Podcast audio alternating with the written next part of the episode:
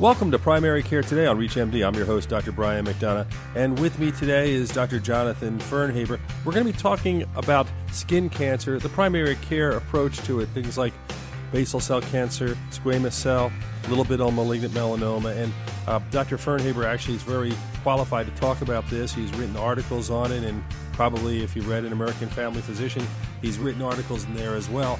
And I think your background, obviously, is as in primary care, but what was your interest in skin cancer? What got you excited about looking into it more? More that we end up seeing uh, quite a few skin cancers at our primary care clinic in uh, a residency program in Greenville, North Carolina.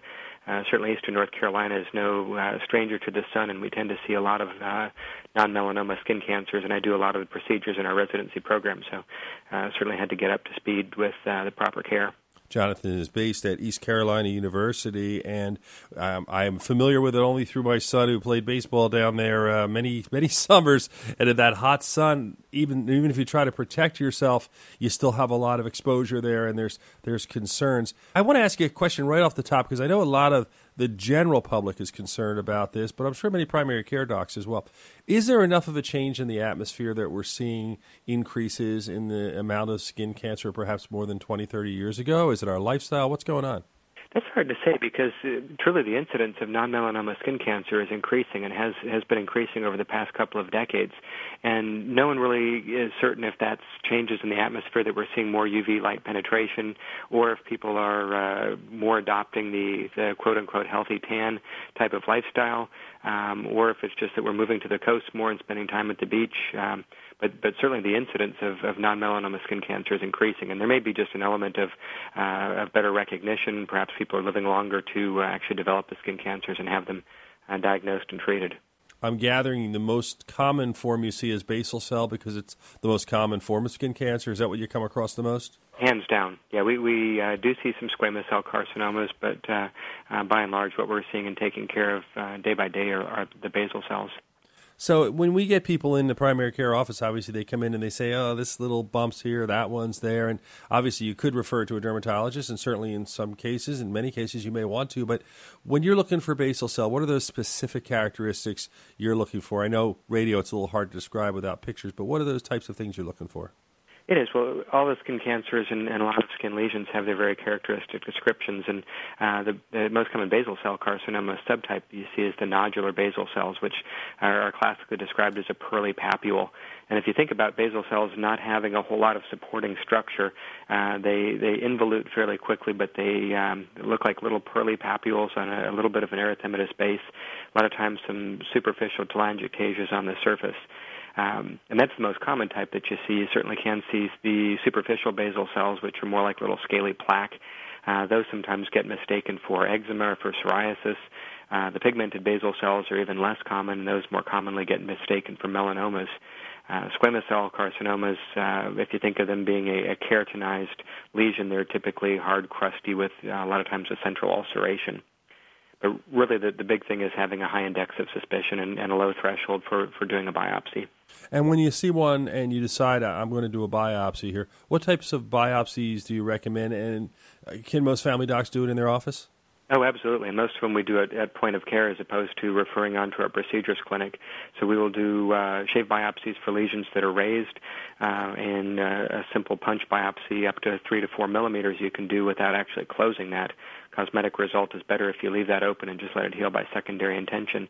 And um, that you can do a, a quick anesthesia with uh, less than a cc of lidocaine, and drop a quick punch biopsy and use uh, Drysol or similar for uh, uh, for hemostasis and be done in just a couple of minutes. And we have our nurses trained um, to the extent that we can walk out of the exam room and say, hey, I need to do a quick shave and go see another patient. And by the time we get back, everything's sitting on the tray ready to go.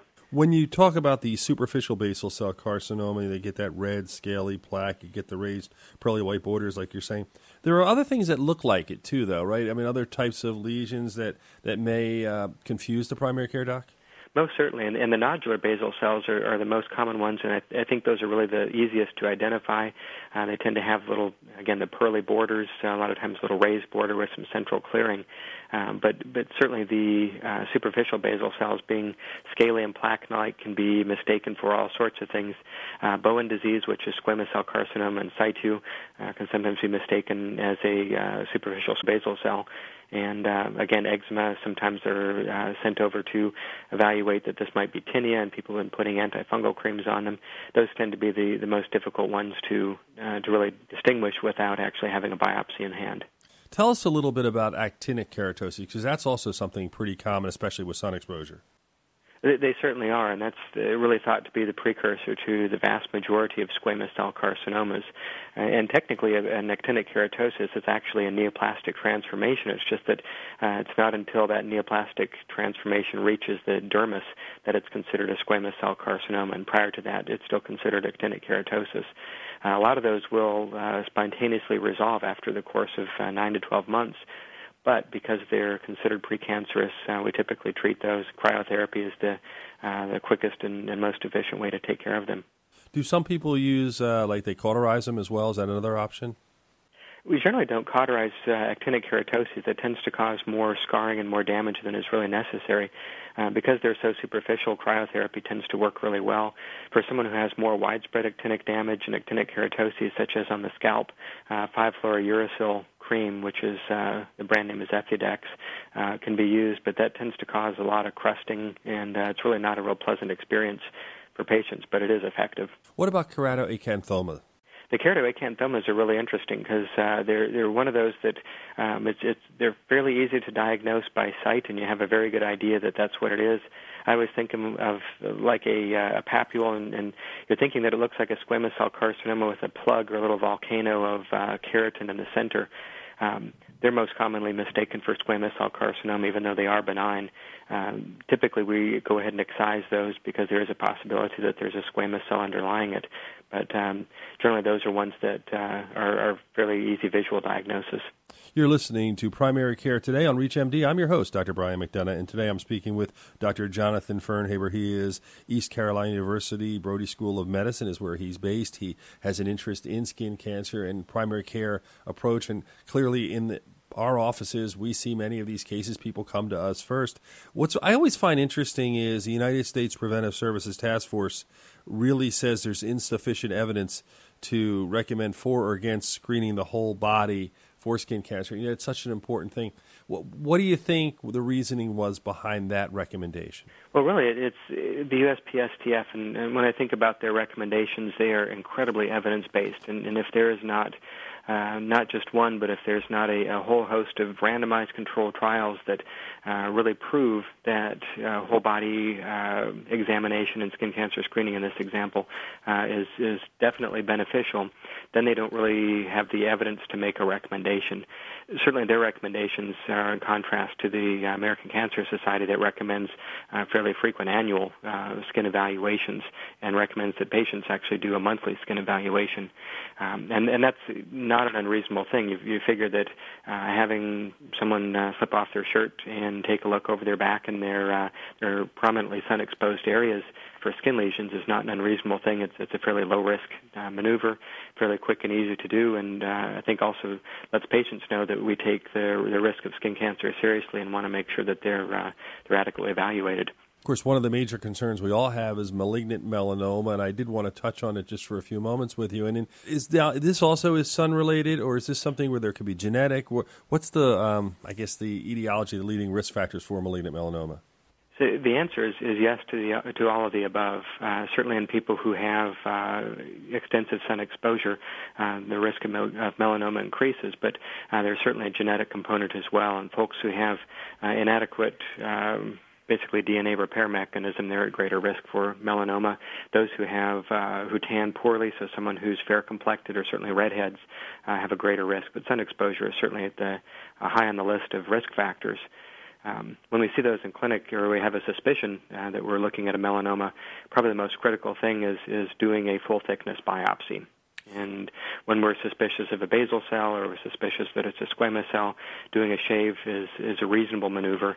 Uh, certainly, if there's a pigmented lesion and you have any suspicion whatsoever, uh, remembering that, that the depth of the lesion is really the critical point in determining uh, the, the risk and the, the concern for that malignant melanoma. Um, anything that destroys the depth uh, gauging uh, it really destroys the uh, the diagnostic ability of the pathologist.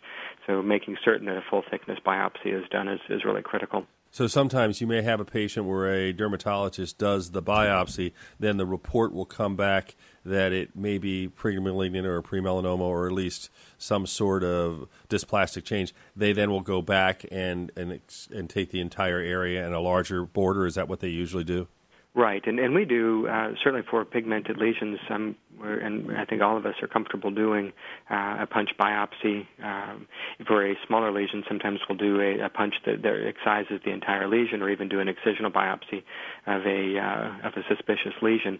Uh, and then, if the borders need to be expanded from there, we can refer on for that. But um, we have a pretty low threshold for punching out um, a pigmented lesion, uh, or at least taking a, a piece of it to send on to pathology. And I would think mm. pathology, at least my experience is, I wouldn't say they overcall it, but I think they're very aggressive in calling it because it's one of those things I think you don't want to miss, right? Right, and in a lot of cases, when it's first diagnosed, um, melanomas have already metastasized. So, uh, early diagnosis is really a key. Um, we talk about the different forms of skin cancer and different approaches. Do you think we're making a difference? I mean, you know, you obviously have taken an interest and you're working uh, to try to educate other physicians with your articles and, and also probably in your residency program and with your own patients. Are we making a difference with education? I hope so. And and when you look at, at basal cell carcinomas and say what's the you know the overall risk of those to someone's life, it's it's honestly not that much. Um, they can cause local destruction, but they they tend not to metastasize because they really require supporting stroma to, to continue to grow. So they, they don't do a good job of metastasizing. Even the, the metastatic risk of a squamous cell carcinoma is relatively low. It's under 10%. So when we think about is this something that's that's truly going to impact someone's life? It's really more local destruction and the you know, more the mental thing of having a, a skin cancer on your body.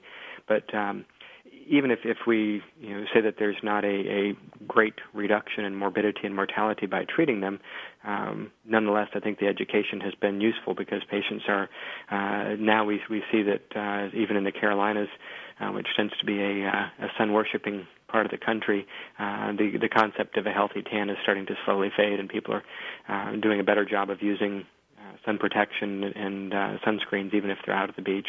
I mean, lately I would think the shark worries are greater than the skin cancer in some extent, right? I believe, yeah, we were actually at the beach a uh, uh, last weekend, and normally it is completely full of people, and there are four or five people in the water as far as you could see. So um, yeah, the, the shark concerns have really got people going way more than the sun recently. Yeah, but of course we can't forget the sun. And another thing I wanted to bring up, which I know early on in my medical career, I kind of was stunned when I was in medical school, never thought about it, was the fact that we get so much sun exposure in the car, so much sun exposure during the winter. A lot of patients aren't aware of that. They just think of, I'm going to lather up when I go to the beach and put the SPF on or whatever, but they're not thinking about it all year long. No, and, and, and car windows don't do a very good job of blocking UV rays, and as a matter of fact, clothes don't either. Um, a lot of times, a, thin cotton T-shirt is is really not much better than not wearing anything at all, and so you can certainly get burnt through clothing. Uh, there are some clothing um, manufacturers that have uh, shirts and such that are are actually have a an SPF that is built into them, and they're they're better at blocking UV radiation. But you can certainly get burnt through clothing. You can get burnt through car windows, and um, in the wintertime in particular, especially if you're living someplace where there's uh, where there's snow on the ground and uh, you end up with a lot of reflective uh, UV radiation, you can end up with some pretty nasty sunburns even uh, in the winter months. Wanted to talk to you in the last minute or so we have of the recurrence rate. It doesn't have to be exact percentage, but basal cell, squamous cell, and, and melanoma. Um, how often do we see these things repeating in, in the different uh, areas of skin cancer?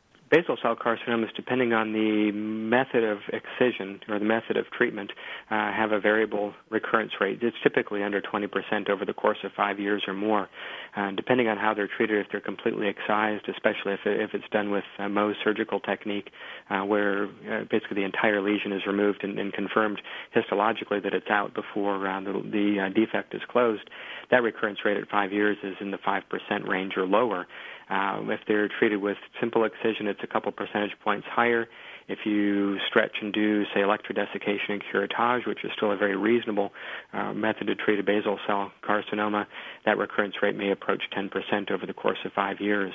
Uh, squamous cell carcinoma, depending on the location and size, may have a slightly higher uh, recurrence rate, but a lot of it depends on the size of the lesion, the uh, histologic characteristics, uh, if the patient is immunosuppressed, if they have uh, um, you know, other medications that, that may cause immunosuppression if it's not an intrinsic immunosuppression. All those are factors that will influence their risk of recurrence. And the malignant melanoma, is that something where you get one and then you're looking throughout the body? Because I would assume you'd excise that area if you would, you'd want to get it all at that point.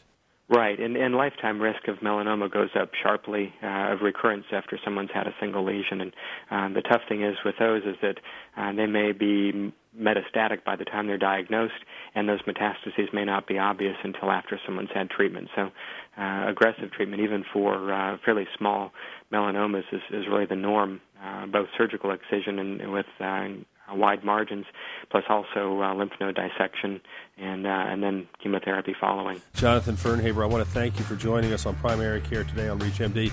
We run out of time, but I really appreciate your taking the time to join us.